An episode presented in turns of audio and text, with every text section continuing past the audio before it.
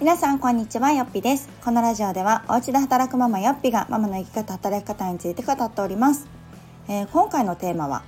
収入を増やすためにできることについてお話をしていきます、えー、もちろん収入はね増えれば増えるほど嬉しいという方が多いんじゃないかなと思いますがじゃあどうやったら収入が増えるのかなっていうふうに考えた時にほとんどの場合働く時間を増やそうとか仕事の数を増やそうって思われるのではないでしょうか。っていうのも、まあ、私たちのあの私は今35歳ですけれども受けてきた教育っていうのがやっぱりこの労働時間イコール収入だと思うんですね、まあ、いわゆる一般的な会社員の働き方なので、まあ、収入を上げたければその分残業したらいいよとかねあとはこうちょっとステップアップして昇格をしたらいいよとかって言われますけれどもまあ昇格したところでねまあ、多少お給料は上がると思いますけれどもそれ以上の業務量が降りかかってきたり、えー、捧げる時間が伸びたりするとねなんかそれは果たして意味があるのかななんて思ったりもします。なので今日はそういうのとはまたちょっと別軸で、えー、収入を増やす方法を2つお話ししたいと思います。えー、まず1つですね1つは先ほど言った労働時間イコール収入という枠組みから抜け出すことですね。まあ、これはちょっとあの全て抜け出す、まあ、要は会社員を辞めるとかっていう風な極端なあの選択はしなくていいと思っていてあの収入の柱を増やすってよく言うじゃないですか。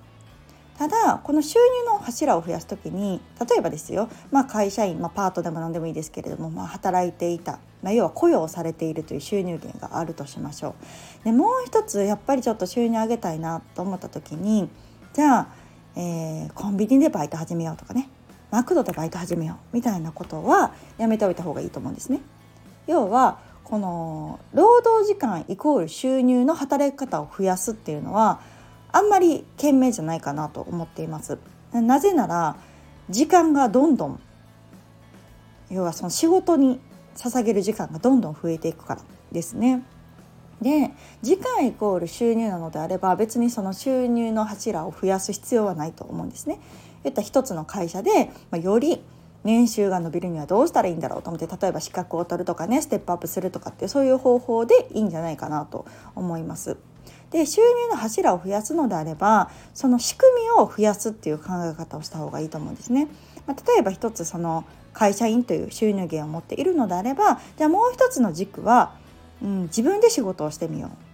労働時間イコール収入ではない形の収入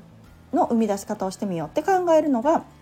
いいと思います。まあ、例えば、まあ、ブログ運営もそうです、まあ、自分業もそうですそういう何時間働いたからいくらねみたいなのをこう他人に決められる収入源じゃない働き方ですね。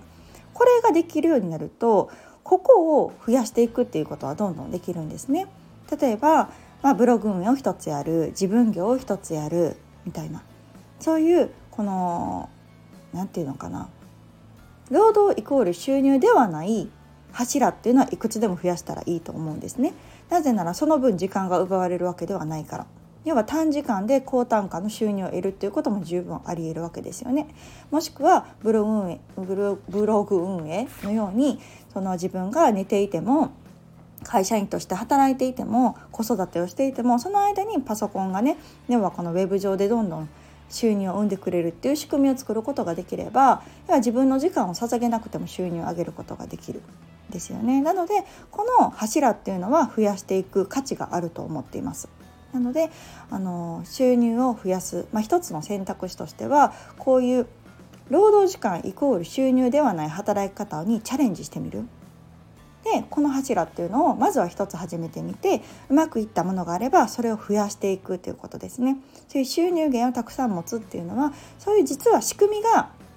うん、会社員ではないものっていうもので増やすことに価値があると思うのであのこれからチャレンジしてみようという方はそういうね、うん、時間働いた分だけもらえる逆に言うと収入を増やすためにはそれだけ時間を下げないといけないっていうような働き方を増やしてはいけないということですね。ここを押さえておけば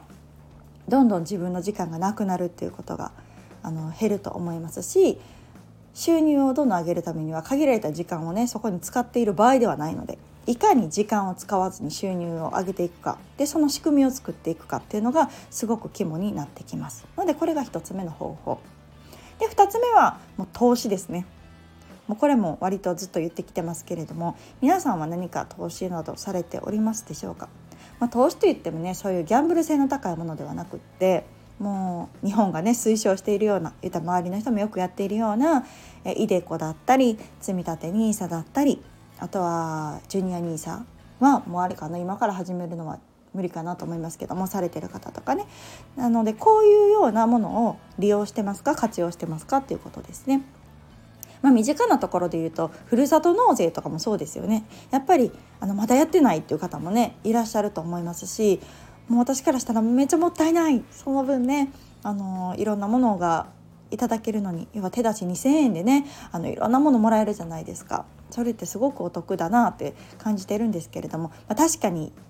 やってみないとねなんかそのお得度が分かんないとか「いい?」って聞くけどじゃあどうしたらいいの？っていうところで多分こうつまずいてるという方もいらっしゃると思うので是非一度ちょっと時間をとって、まあ、すでにやってる方に聞いてもいいと思うしもう今ふるさと納税のやり方なんてネット上にいくらでも溢れ出てますからなんかちょっとね、あの時間をとってそれを見て始められるっていうのもいいんじゃないかなというふうに思います。で投資はあの私もね言ってそんな偉そうなことは言えないんです。あの投資歴もそんなにあるわけじゃないしめちゃ詳しいわけでもないんですけれども。でもそれでも、えー、2018年から私は積み立て NISA、まあ、それが一番初めの投資のきっかけだったんですね。であれから丸5年ぐらい5年ちょっとかな、あのー、って思うのはやっぱもう増え方が全然違うっていうところですね。あとすごくいいなと思うのはもうほったらかしなんですよ。そうほったらかしでこんなに増えるのかっていうところで私の場合えっとねほんとわずかな積立て NISA なので月3万3,000円とかですよを5年ぐらいやってきただけでやっぱ100万以上増えてたりするんですよね。それってあの前の放送でも言いましたけど言ったらその100万円稼ぐ分働かなくてよかったわけじゃないですか。それってめちゃくちゃお得ですよね。要は時間を得してるっていう考え方、まあ、金銭的にもそうですけれども、それはやっぱりしないではないなと思うしもちろんねあの絶対にプラスっていうことはもちろんないんですけれどもでも言ったらまあ月3万3,000円それにね投資して、まあ、私の生活が成り行かなくなるわけではないんですよ。だしこの3万3,000円分をじゃあ収入として増やそうと思ったらあじゃあ何か一つ収入の柱を増やそうか。会社員としてね毎月3万3,000円プラスするのはちょっと今すぐには難しいのであればあじゃあ自分業を始めてみようかとかね何か新しい自分の何か価値を提供して収入をいただける仕組みを作ってみようかっていう発想にもなるじゃないですか。ってなってくると本当にこの好転していったんですよね私のこの5年間っていうのがあのー、本当に実動っていうのは短いと思います。あの前の会社員時代に比べても極端に少ないしあの今一般的な働き方。で考えての私の稼働時間ってめちゃくちゃ短いんですね、まあ、その分いろんな仕掛けはしていってます。なので自分業を作るであったり投資を始めるであったりちょっとそれを知るための勉強をする読書をするっていう時間を持てるタイムスケジュールで過ごすみたいな感じでやってきた成果がやっぱり出てきたなと思うし、まあ、少しそこに時間を費やしたとしても何もせずにこの5年でプラス100万円以上のの投資としてのリターンがあるって思うとですねやっぱりすごくメリットだなと思います。でたった5年でね、それだけ増えて、まあ、この福利の力っていうのがどんどんどんどん働いて、まあ、あの基本的にそこはあんまり今はね現時点は手をつけるお金ではないので、まあ、今後もほったらかしにするんですけれどもこれがじゃあ10年20年ってなってきた時にやっぱりどんどんどんどんその福利の効果っていうのが出てくるでしょう。って思うとですよぱりこうやらなかったらなかったお金。でやらなかったらその分、うん、仕事に費やさないといけない時間っていうのが増えるわけですよね。って思うとやっぱり早いに越したことはないなと思うのがやっぱこの投資だなと思いますしやっぱりこう特に何もしなくていいっていうのが一番ですよね。私の価値基準としてはその時間なんですよね。時間をいかに使わないか。なのでそのいかに短時間で収入を上げるかっていうこの仕組みにすごく興味があってでこの、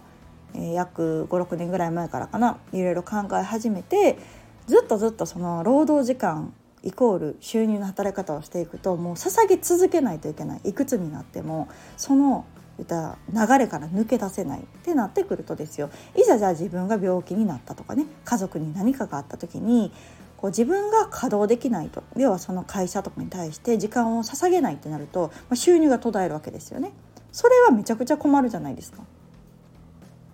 ねなんかそれだったら自分がねいつ何が起きるか分かんない家族にも何が起きるか分かんないのに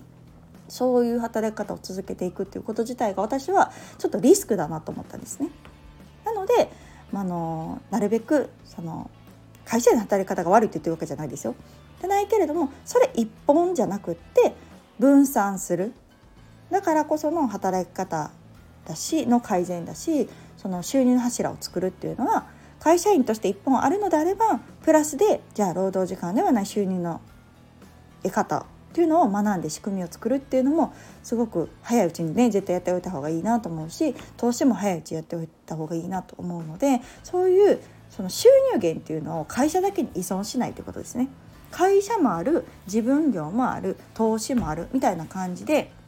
複数に分散しておくことが、まあ、本当のリスク分散かなと。うん、もし何かあっても会社が潰れましたとか自分の心が病んでちょっと休職します退職しますとかねなってもあと逆に自分業がうまくいったらねそっちへ転換するっていうこともできるわけですよ。え投資はほったらかしですから別に自分が何を頑張ることもなく、ね、増え続けていくものはありがたくね受けておいたらいいだけなのでそういうふうにこの自分の今の時給だったり月給年収の枠から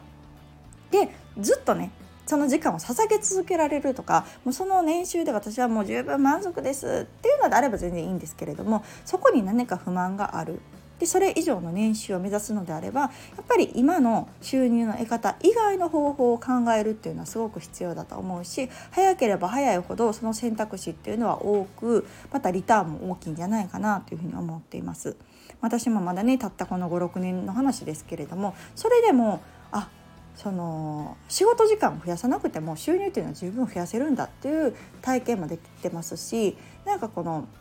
ね、この収入を得るためにはこんだけ働かないとっていうその固定概念があったんだなっていうような気づきにもなりました。それって本当に思い込みだし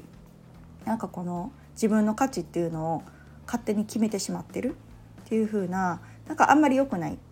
うん、固定概念なのかななんて思いましたので今日はこんなお話をさせていただきました意外と収入を上げる年収を上げるっていうのは難しいことではないただその労働時間イコール収入の枠から飛び出ないとなかなか難しいかなと思いますので是非一度ですねあの今以上に年収を増やしたいとかもっと短い時間働く時間を短くしたいっていう方はですね自分業を作るだったり投資を始めるっていうような別の方法でね収入を得る仕組みっていうのを学び始めてみてはいかがでしょうか。